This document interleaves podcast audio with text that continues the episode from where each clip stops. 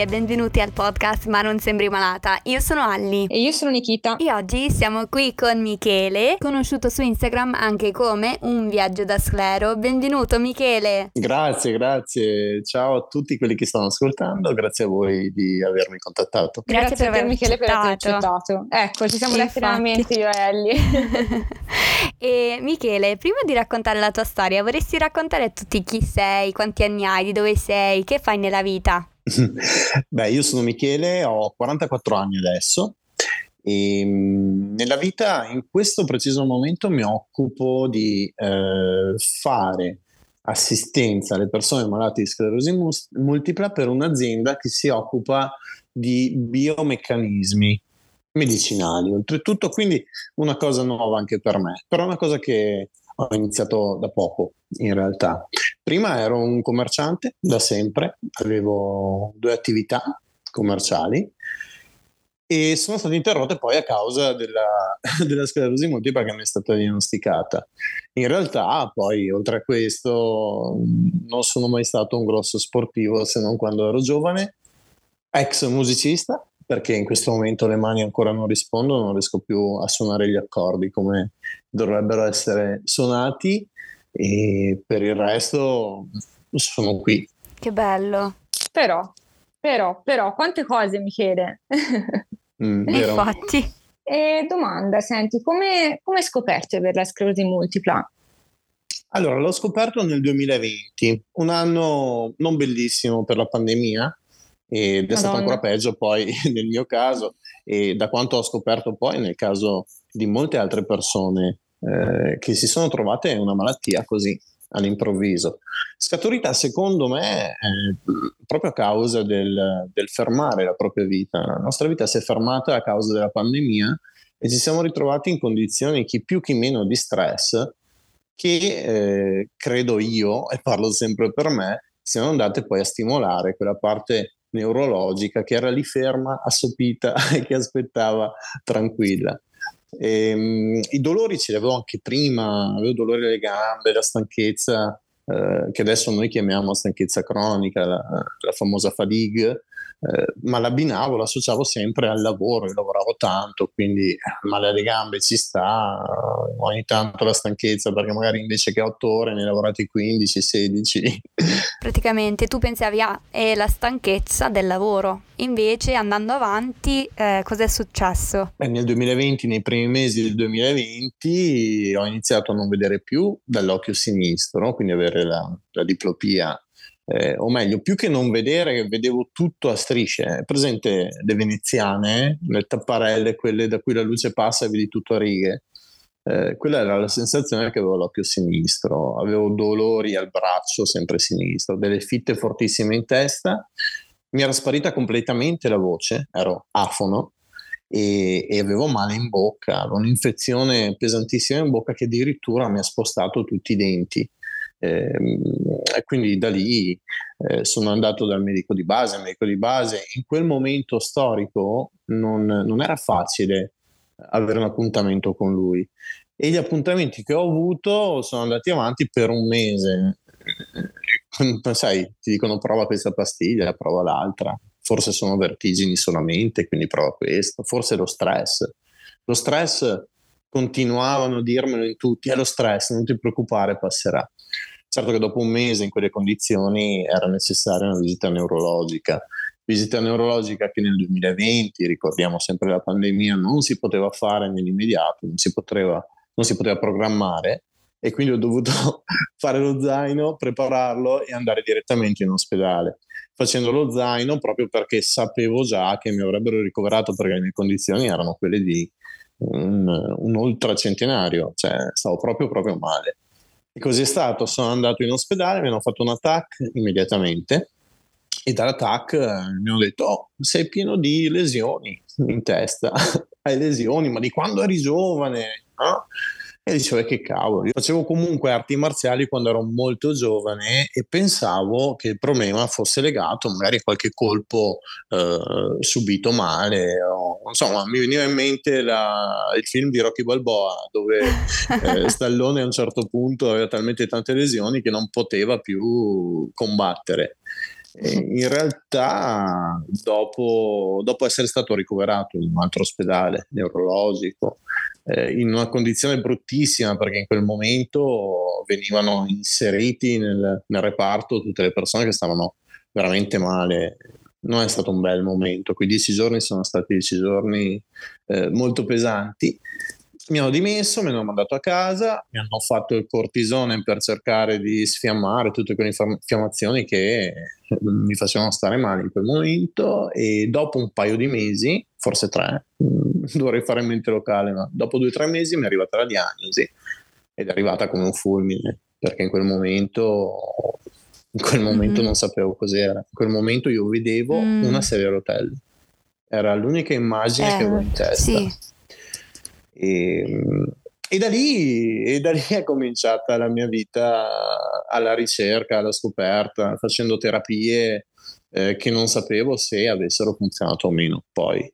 E sono andato avanti così, così per un anno con questa terapia che non funzionava, non funzionava perché non stavo ancora in piedi, non funzionava perché avevo ancora i dolori, non riuscivo comunque a camminare senza stampelle, senza bastone, non stavo in piedi. Ed è stato un anno, un anno che ricorderò per tutta la vita. No, 44 anni, come dicevo prima, quell'anno lì è stato un anno di cui ricordo praticamente quasi ogni giorno. Quasi ogni giorno dove eh, passati i primi mesi eh, andavo a letto la sera e non sapevo se il giorno dopo le gambe mi funzionassero. E, e così è stato. Così è andata la diagnosi, se vogliamo chiamarla diagnosi, il primo anno di avventura con la sclerosi multipla. Mamma mia, che in più oltre a, cioè, c'era la pandemia, poi i primi mesi erano terribili, quindi non immagino davvero cosa abbia dovuto passare Michele, perché comunque eh, cioè, ci vuole anche, ehm, c'è anche il discorso psicologico, no? Al momento che tu hai una diagnosi. E, è chiaro che se il contesto insomma è quello di una pandemia, eh, secondo me pesa tipo il quadruplo, no? Ma sono d'accordo. Poi ti dirò che 42 anni all'epoca, quindi due anni fa, eh, con un'attività che purtroppo ho dovuto chiudere, quindi senza eh. poter percepire niente, eh, con la fortuna di aver avuto comunque una ex, che è diventata ex da pochissimo, al mio fianco, che mi supportava in tutto quello che facevo eh, sono stato comunque fortunato, ma devo pensare che in tanti in quell'anno del 2020 hanno patito molto più di me. Non è stato un bell'anno. Mm-mm, Concordo pienamente. E, Michele, però, insomma, spiegami un attimo questa cosa come sei riuscito a farti 2000 eh, km sì, a piedi? Curiose. Da dove, da dove ti è partita l'idea? Perché? Cioè, io lo so in Ma... realtà, però insomma, magari. Beh, ripartiamo da dove ho finito prima. È passato l'anno, è passato l'anno senza riuscire a camminare. E il 30 aprile del 2021 ho deciso, non so, un colpo di rabbia, veramente un colpo di rabbia che mi ha portato ad andare in bagno a piangere perché mi vergognavo di piangere con la mia compagna in fianco e, e ho proprio lanciato fisicamente le stampelle all'interno del salotto e dopo un po' sono tornato e ho detto, boh, io non ce la faccio più a vivere così, non ce la faccio più, non è la mia vita, non, non so cosa mi stia capitando e non so dove andrò a finire. Quindi quel momento di rabbia mi ha permesso di, di, buttarle le stampelle fisicamente. È stata una cosa importante farlo anche fisicamente, non solo mentalmente. E il giorno dopo, che era il primo maggio, ho approfittato sempre della mia compagna che era andata a trovare i suoi genitori eh, per fare i primi 100 metri senza stampelle. Come un pinguino ondeggiando a destra e a sinistra vergognandomi tantissimo, quindi guardavo fuori che non ci fossero eh. vicini, non ci fosse nessuno. E ho fatto i miei, i miei 100 passi, se vuoi chiamali così, comunque quei 100 metri che eh, una volta tornato a casa mi hanno fatto dire ok, domani proviamo a farne 300, 200, vediamo fin dove arriviamo.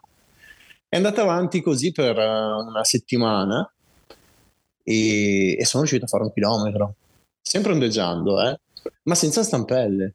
E all'inizio quei 100 metri erano difficilissimi, sono tornato a casa addirittura sudato. Il chilometro è stato altrettanto difficile, però era un chilometro. gradualmente in, in 5 giorni ero riuscito a fare i 100 metri, poi i 300, i 500 ed era passato un chilometro. E quindi ho detto, ma vuoi vedere che se io comincio a farli ogni giorno, sempre un po' di più, sempre un po' di più, riesco a farne veramente tanti? E da lì è partita l'avventura, da lì ho cominciato a condividere sui social, su Instagram, eh, quello che facevo e da lì arrivavano un sacco di complimenti da quelle persone che come me avevo conosciuto in quel periodo e come me usavano le stampelle e mm. il bastone e anche loro provavano a fare la stessa cosa. Eh, un ragazzo di Benevento che vi assicuro il primo, me lo ricorderò sempre, Ale, che mi mandò il video con il deambulatore che faceva i passettini scrivendomi se la fai tu e la faccio Dai, anch'io questa cosa che bello. E da lì è Che nata bello. poi l'idea del Mm. viaggio dello sclero. Da lì ho detto, ok, allora cerchiamo di vedere un attimino quanto, quanti chilometri riesco a fare e cerchiamo anche di portare un po' il messaggio che si può fare. Questo non vuol dire che io non sarei riuscito a farli, questo mh, eh, da quello che ho capito della mia storia è il doversi alzare per forza, perché io ormai ero chiuso in quel limbo mentale del non poterlo fare. Mhm. Ed Certo. era quello che mi faceva Mm. male, era quello che non mi permetteva di stare in piedi. Chiaro che dopo un anno senza alzarsi, senza camminare liberamente, i muscoli non c'erano più dei polpacci. Eh Eh, bisognava riabituare gradualmente il corpo. E questo è stato fatto con un altro anno di allenamento, un anno di ricerca di sponsor, un anno per cercare di capire quale strade percorrere. Ehm, e l'anno dopo, il primo maggio, sono partito di nuovo. Quindi ho fatto passare un anno esatto dai miei primi 100 passi per arrivare a partire e fare 2000 km Mhm. poi. Mhm. Mamma mia. Cavoli, cavolo. 2000 sono tantissimi e hai conosciuto anche tantissime persone, immagino, perché comunque, insomma, da dove sei partito e dove sei arrivato? Ma io sono partito da Valdobbiadene, dove era nato papà. Papà non c'è più, è morto 12 anni fa Mm. di Parkinson. E per arrivare in Puglia, dove invece è nata la mamma. Quindi l'idea era quella poi di unire i due cuori che mi hanno messo al mondo e unire poi anche le montagne dove abito in questo momento al mare. Poi il mare della Puglia, su quella parte lì, Bellezza. penso sia il mare più bello d'Italia. E quindi insomma, è stata veramente un'unione di un sacco di cose, un sacco di pensieri che facevo proprio in quell'anno in cui non camminavo. Quindi quando sei lì fermo hai un sacco di cose a cui pensare. Mhm. Mhm. Che bellezza, che bellezza, Michele. Infatti. E mh, a fine de- del viaggio, no? Sì. Cosa, cosa hai pensato quando hai fatto l'ultima tappa, quando sei arrivato, diciamo, no, al traguardo? Allora, l'ultima così, tappa... insomma. Sì, sì, certo. Guarda, ehm, ho dimenticato di rispondere a quello che mi hai chiesto prima in realtà. Eh, ho conosciuto tantissima gente, tantissima gente che si è unita a camminare insieme a me e gente che non che conoscevo. bello. Me li trovavo fuori la mattina con lo zainetto. Eh, no, ciao, io sono mm, Luca, vengo Ah, con te questa mattina. Ed è stato bellissimo. Durante l'ultima tappa c'erano anche delle persone, degli amici che mi avevano già accompagnato per altre tappe e che facevano Che l'ultima bello. tappa insieme a me. Eh, quando mancavano 8 km all'arrivo, ho chiesto loro di lasciarmi da solo perché mh, già da un paio di tappe iniziavo a sentire la nostalgia. Non era più la voglia di arrivare, ma era la voglia di rallentare per rimanere Mm. fuori il più possibile, per far durare il più possibile quei momenti. Mm. Certo che ero stanco, eh, però Eh. quegli ultimi 8 km sono stati 8 km di pianto, ve l'assicuro, cioè Oh. come un bambino. Io sono Eh ripartito a camminare come un bambino facendo i primi passettini, ho Mm. riscoperto il mondo perché quando poi esci di casa scopri un mondo quando sei a piedi, eh, ho ricominciato a parlare perché adesso riesco a parlare in maniera abbastanza corretta, ma prima non riuscivo più a ricordare i verbi, Mm. non ricordavo le parole. Eh, quindi ho ricominciato a parlare, ho ricominciato a vedere il mondo e mi sono sentito un bambino fino alla fine. Quando sono arrivato ho detto cavolo, adesso sono diventato adulto. Mamma mia. Bellezza però sentirsi Mamma bambini. mia. Assolutamente. Quando, quando si è bambini si è buoni, si è ingenui, eh, quando si è bambini ci si diverte Sì. veramente con poco ed è quello Esatto. che noi da adulti ormai ci siamo dimenticati. È vero. Riscoprirlo è una cosa fantastica. Bello, bello veramente. Sì, e poi apprezzano le piccole cose, a volte i bambini, ta- sai, anche la cosa più semplice, si meravigliano e sento anche dal- dalla tua storia che comunque riuscivi ad apprezzare i piccoli momenti durante il viaggio, che è una cosa bellissima. Mi, mi- mi è venuta in mente la frase famosa di Lao che aveva detto un viaggio da mille chilometri inizia con un singolo passo, tipo qualcosa del genere, e l'hai fatto davvero, cioè con un passo alla volta sei riuscito a fare 2000 chilometri. Sì, è incredibile. Io mh, ti assicuro che non pensavo di riuscirci. Cioè, sapevo che ne avrei fatti comunque tanti perché mi ero allenato tantissimo. Ma a Roma ero veramente stanco. A Roma avevo scollinato gli Appennini. Eh, che cos'era il cartone animato? Cos'era Belle Sebastiani, sto ragazzino col cane che scollinava gli Appennini. O era qualcosa del genere. Non mi sentivo proprio quel bambino disperso in Mm. mezzo alle montagne stanchissimo, sono arrivato a Roma, ho fatto mille chilometri, ho conosciuto i ministri della sanità, i ministri del lavoro, ho conosciuto il Papa e, lì ero talmente stanco che ho pensato seriamente di fermarmi. Ah. Ragazzi, non ce la faccio più. Voglio tornare a casa dal mio cane, voglio tornare a casa dalla mia ragazza, voglio rivedere Mm. mia mamma. In realtà poi lì è scattato qualcosa di diverso, qualcosa di nuovo, eh, dove i messaggi sono arrivati in maniera imponente e importante. Tutti questi messaggi dei ragazzi che mi aspettavano lungo la tappa e che mi dicevano: No, senti, guarda, siamo qua che ti aspettiamo. Eh, E cosa fai? mhm. Rimani lì e gli dici: No, mm, non, non ce la faccio venire. No, quella è stata la spinta ulteriore che mi ha Hai permesso visto? di andare avanti. Ho quindi poi attraversato la campagna, che è stata durissima, ma poi quando sono arrivato in Puglia ho scelto di costeggiare il mare e vi assicuro che io non vedevo l'ora di svegliarmi dopo quelle quattro ore di sonno che mi potevo permettere la notte per andare a vedere l'alba mm, che sul mare. bello. È qualcosa che ti lascia a bocca aperta. Bellezza. Mamma mia. Eh, Michele, hai fatto una cosa eh, favolosa a dir poco, perché comunque questa impresa che hai fatto, no? Non l'hai fatta Mhm. solo per te, ma alla fine l'hai fatta per tutta noi e io parlo, tutti noi, scusate l'italiano, io parlo ehm, non da malata di sclerosi multipla, ma ho un'altra malattia. Però ecco, questa cosa la Sì. sento anche molto vicino a me ed è bellissimo.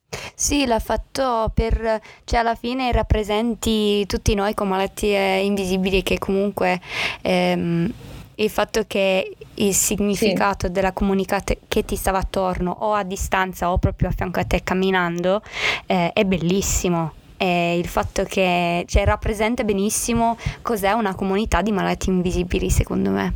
Beh, assolutamente, io ero seguito comunque da un sacco di persone in quei quattro mesi e persone che non avevano solo la sclerosi multipla, ma un sacco di persone che avevano altre malattie e tante persone che erano abbattute psicologicamente dalla vita. Eh, Persone che trovavano nel sasso che trovavano a terra in cui inciampavano un problema enorme e poi vedendo che nonostante io a me sembrava di morire ogni giorno, ve lo dico la verità, poi con i 40 mamma, gradi sotto il sole che è mia. Madonna. bassissimo per la sclerosi multipla, io vi assicuro che è- è stato difficilissimo, però quando le persone vedevano che ce la facevo, e allora anche loro diciamo, oh, cavolo, e allora di cosa mi sto Mhm. lamentando io? Di nulla. E sì, sì, è è stato un messaggio che non l'ho cercato direttamente, ma sono fiero che sia arrivato a- alle Mhm. persone in questo modo. Sì, è arrivato proprio il messaggio, è è arrivato a noi, quindi eh, che non, non eravamo lì a passeggiare con te, ma è arrivato il messaggio. Ecco, mi ha colpito moltissimo, sinceramente. E, mm, in realtà abbiamo avuto anche altri ospiti sul podcast che ci hanno parlato di te, dicendo hai visto il viaggio di Michele? E noi abbiamo detto, ma chi è questo Esatto. Michele? Che ci parlano tutti di Michele e siamo state entrambe molto molto colpite anche noi Quindi ti ringraziamo per quello che hai fatto perché davvero eh, hai camminato per tutti noi. Esatto. Beh, grazie, grazie a voi di, di avermi seguito e ancora di avermi contattato, ci mancherebbe. Eh, con il vostro podcast fate tanto. Prima parlavamo di un amico in comune che abbiamo e anche lui dicevo mm. fai tantissimo, a te mm-hmm. sembra di fare nulla. Comunicare è la cosa più difficile da fare. Io l'ho fatto fisicamente proprio perché non sono in grado verbalmente di farlo bene come lo, fate, come lo fate voi, come lo fa anche l'amico di cui parlavamo prima, ma eh, non pensate che eh, sia così semplice quello che fate o che sia così piccolo soprattutto. Grazie Michele, ci fai emozionare. Grazie di cuore Michele. Beh, quindi vi aspetto, vi, cioè, cosa facciamo? Vi invito alla prossima avventura che sì. farò. Eh beh, direi proprio di sì a questo punto. Se no mi dicevo, ti invito, eh, io lo voglio dire. Aspetto l'invito. allora, dai, adesso vi, vi, vi, spiego anche cosa succederà. Ve lo dico in anteprima. Oh, se bene. per voi va bene. Eh? Eh, boh. Allora, adesso intanto sto cercando di finire il libro Un viaggio da sclero che sto facendo le corse per riuscire a scriverlo tutto perché ci sono già delle, delle importanti case editrici che vogliono pubblicarlo. Mm. Ci sto mettendo così tanto tempo non solo perché sto anche lavorando, ma perché sto anche progettando un'altra camminata. Perché abbiamo capito che camminare eh, fa bene alle persone, non a livello di salute, fa bene mentalmente mm. uscire di casa.